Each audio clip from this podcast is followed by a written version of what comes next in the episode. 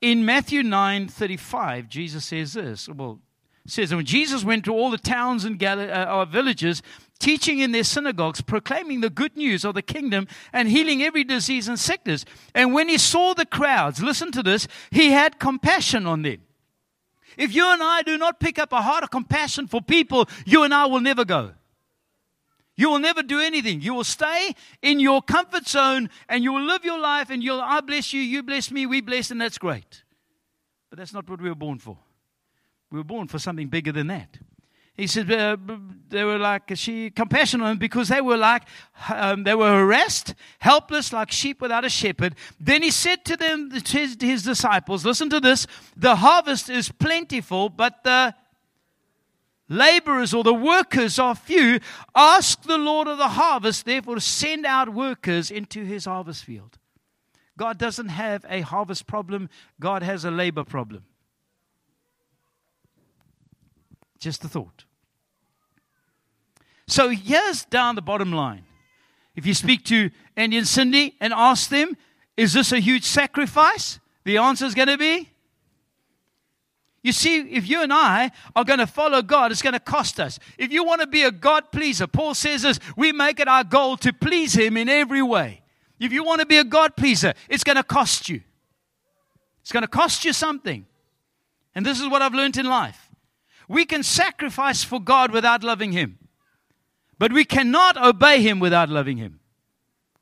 How do I know that? I find that in John 14 15. Jesus said this If you love me, keep my commands. If you love me, if being a, what do you call that word, English people? A, um, now, I'm not looking for the meaning of if. Um, it's a, it's a conditional. That's the word I'm looking for. It's conditional. If you love me, keep my commandments. Verse 24 says, Anyone who does not love me will not obey my teachings. So I cannot obey God if I don't love him. So we read a story of King Saul. And King Saul was a, was a, was a great man, fighter, everything. And so when he became king, God said to him, I want, I'm giving you an assignment. I want you to go and annihilate all the Amalekites. He said, Why would God want to do that? Well, when the nation of Israel was coming out of Egypt into the promised land, the Amalekites were the very first nation or people group that attacked Israel. They were like the, um, what are the words I put down over here? They were like the, the guerrilla, guerrilla terrorists of that time. And they would, they would nail any nation and they would t- carry off their, all their goods and their, and their wealth and their stuff. And that's how they, they become wealthy and, and, and that's how they lived. And so what happens is, uh, God knew that Israel would never be at peace while they were around because they were not going to change. That's how they were. That's how they lived. And so God gives them an assignment. He says, I want you to go and take them all out. And so Saul goes but the problem is, and, and this was the, the, the assignment, the assignment was take everybody out people, animals, everything. So Paul and everybody go, I mean, Saul goes and he keeps the king, and then they work through all the animals and they keep the best of all the animals. Samuel, who was the one that spoke to Saul, uh, Paul and said, Go, ugh, King Saul, getting him too mixed up here, says to him, comes to him and says, Did you do what God told you? He says, Yes, I did everything. He says, Then how come I hear the bleeping of sheep in my ears? And then listen to what so so Saul then kind of like hides it up and he says, Well, you know, we kept those best so we could oh, have an offering to the Lord. And listen to what Samuel replies to him in 1 Samuel 15 22.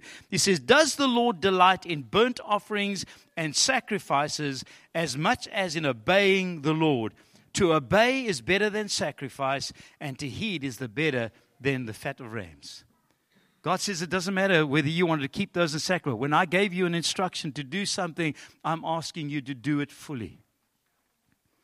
Do it fully. Half is not fully. Half was a good effort, but half is not fully. And I'm asking you to think about these things now when we, we're thinking of Andrew and Cindy as they're going. They're not going half. You can't go halfway to Australia. You'll drown unless you can paddle water for a very, very long time. They have to go fully.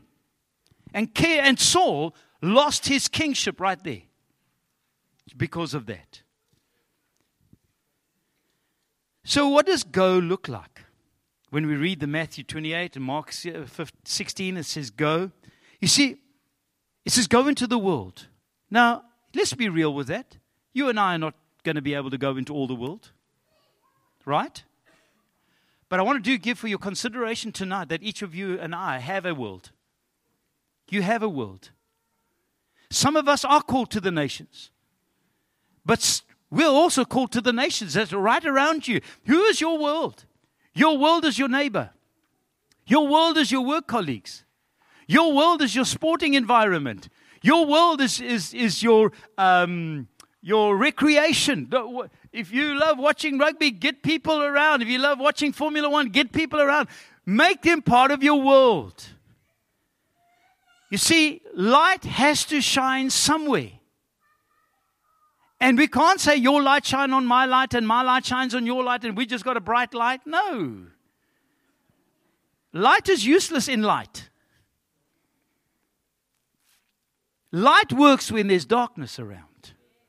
Light works when when when when it has a job to do. I'll tell you, load shedding frustrates me immensely because you're trying to hold a torch and trying to see what you're doing, and, and your hands are busy holding the light. You can't do what you want to do, and it's just frustrating. Let not our light be a frustration, let our light be a blessing to people. And we as Christians are not better than anybody else. We just know that we have a Savior. His name is Jesus. And because of that, and because He's helped us, and because He's changed our life, and because He's healed us, and because of all those things, we want to be the example for people to see so they can fall in love with the same Jesus we are in love with. So we all have neighbors, we all have colleagues, we have sport people, we have interest groups. You see, that's why the Bible says, go and preach the gospel where? Jerusalem, Judea, Samaria, Australia. the Cape Province, the Free State, Gauteng, then go to Australia. no, just, just playing now. You see, we all play, listen to me now, we all play a part to make the big picture more clear. How many of you love building puzzles? Uh, can, I, can I just make the statement? I have, I have uh, worked this out in life that you can gauge your friendship with people with a kind of puzzle that they bless you with. you know, you get nice puzzles, you get horrible puzzles. And if you don't like somebody, you buy a puzzle that is very, very difficult and you bless them with it. And you say, There. we, we, we got blessed with a puzzle once, and, and I think it was a thousand piece. And the only thing it had was two horses right in the middle of a green field with white flowers. The flowers in the beginning were in focus, and the flowers behind were out of focus. I'm telling you, you couldn't work out who. You had to take each piece and put it in there to see if somewhere along the line this thing's going to work. And I thought, I must be this person's enemy to give me a puzzle like this one.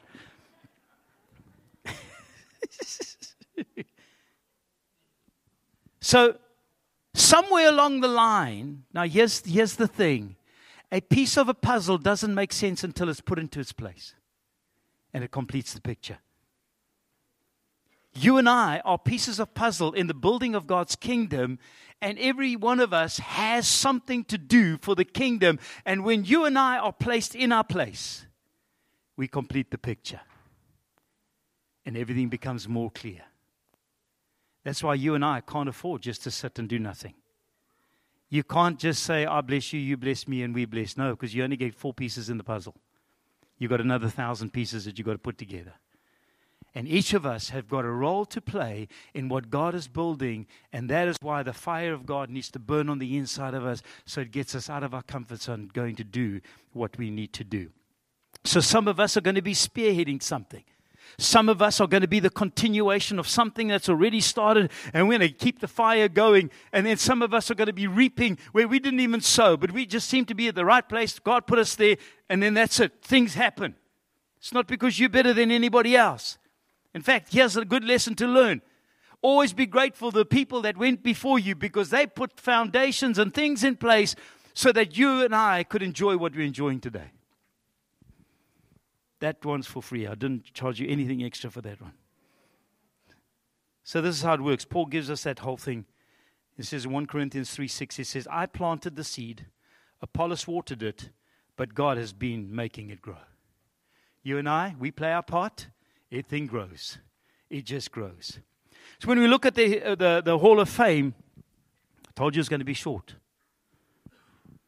Hebrews 11, the Hall of Fame, the faith, all the amazing people that did amazing things right throughout the Bible. And the, and, and the Bible mentions Abel and Enoch and Noah and Abraham and Isaac, Moses, Sarah, Rahab, David, Samuel, and the list just goes on and on and on.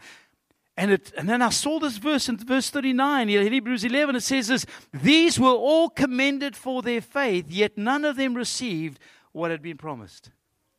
They lived their whole life working towards something, believing on something, and they never saw it into. You know why? Because the promise was Jesus that was going to come many generations later. But they were the lineage that, that, that Jesus came through. And they, they had to just keep on doing what they needed to do so that Jesus could arrive when he needed to arrive. And that's how it works with us as well. One generation will go and another one comes up, but the fire needs to keep running through every generation so that somewhere along the line, somebody's life gets changed in the process. All these people were in the lineage of Jesus. If we look in the book of Acts after Jesus and we see the basis of the building of the church, with the, uh, the building the greatest kingdom that ever hit planet Earth. Say, somebody say amen. It's the greatest kingdom that ever hit planet Earth. A kingdom leaving people better than we found them. A God that changed them, setting people free from bondages, strongholds, addiction, hatred, bitterness. The, the world is in a mess. And what this world has to offer cannot get people out of that condition. Only Jesus can. Restoring hope, life, joy, peace again. Are you enjoying some of those things? Joy, peace? Are you happy that you got the life that you've got? I am healing marriages, relationships, communities, nations. The Bible is still the only answer to everything this world's problems. Bible's the only answer. So remember, a puzzle only makes sense when it's put into place. But here's the question with all this going and all the stuff that's happening, why would God want to use us? Have you ever thought about that? Why would God want to use me? How many of you perfect? Ludwig and? There's nobody perfect this side of heaven, so why would God use you and me? That's the greatest question. In fact, that's the thing that I fought the most. And here's the deal all of us are not qualified to do what God is asking us to do, but there are people that are more gifted, have a better vocabulary, understand more, and yet for some reason he still put his hand on you and I and said, I want you. And, and I've asked God, why? Why? Pick somebody that's better. And when we look at Acts chapter 4, verse 12, and it says this when the people looked at the disciples, miracles happened. Things i mean it was just amazing. But hebrew i mean acts 4.12 says a salvation is found in no one else for there is no other name under heaven given to man by which we must be saved. Then listen to verse 13 when they in other words the leaders the authority and the people around it saw the courage of peter and john listen to this and realized that they were unschooled ordinary men they were astonished Paul says this, I think, to the Corinthian church. He said, God chose the foolish things of this world to confound the wise. He takes the foolish. Me and you, we fall into foolish. Isn't that amazing? I mean, if you were looking for encouragement, there it is right there. The King James Version, so that was the NIV. The King James Version says they perceived that they were uneducated and untrained. In other words, they were like a I love that Afrikaans word, lekker rof. So remember this the Lord doesn't call the equipped, He equips the called. The Lord doesn't call the equipped, He equips the called. There are many people that could do a better job than you and I, but the problem is they're not willing to go. But because we put up a hand and said, Lord, if you can use me, if you can use anything, and if you can use me, here I am. And that's why God's put his hand on you. That's why he's using you. And that's why Isaiah said this in Isaiah 6 8. Then I heard the voice of the Lord say, Whom shall I send? And who will go for me? And I said, Here I am, send me. Is that the cry of your heart? Here I am, Lord, send me.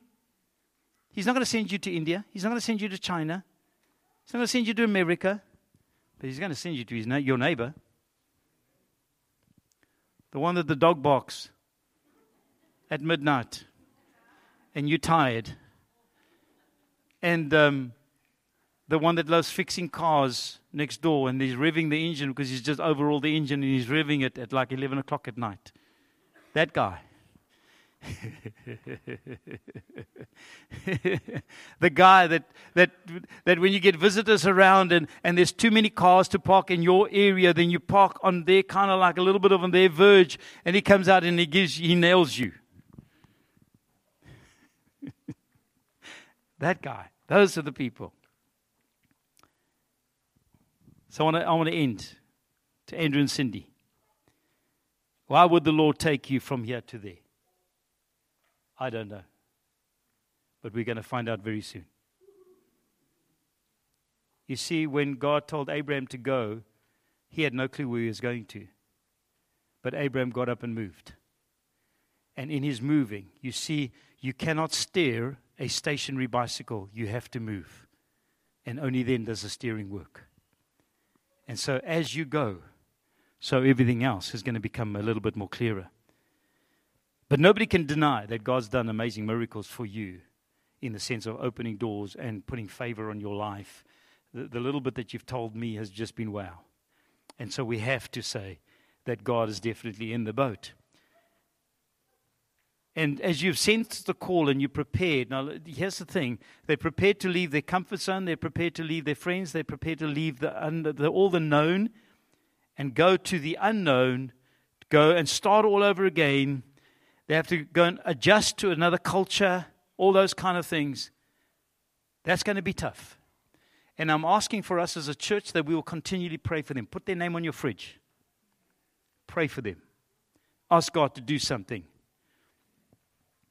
But I want to ask as you leave us as a church and as you leave the shores of Africa, may you continually be Matthew 6:33 seek ye first his kingdom his righteousness and all these things will be added unto you. May you continue to serve carry the fragrance of Jesus influence for his kingdom. May you live the life Jesus has called you to do so lives will be impacted because at the end of the day, our life is not about us, it's about someone else. Somewhere along the line, God's put you where you are so that you can influence somebody else's life.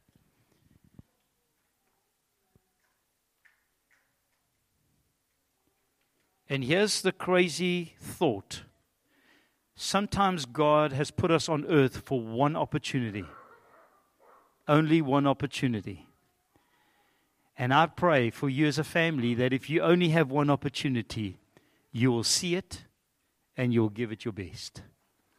So you're an amazing family. I've heard stories of how you have discipled people, you've had people in your homes, you've you've you've loved people, you've been such an amazing family in this church.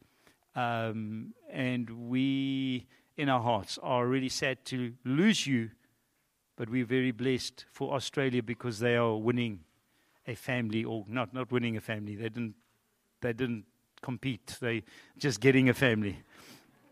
They're getting a family. So I'm going to hand over to Adam, and Adam's going to run with a whole bunch of other things.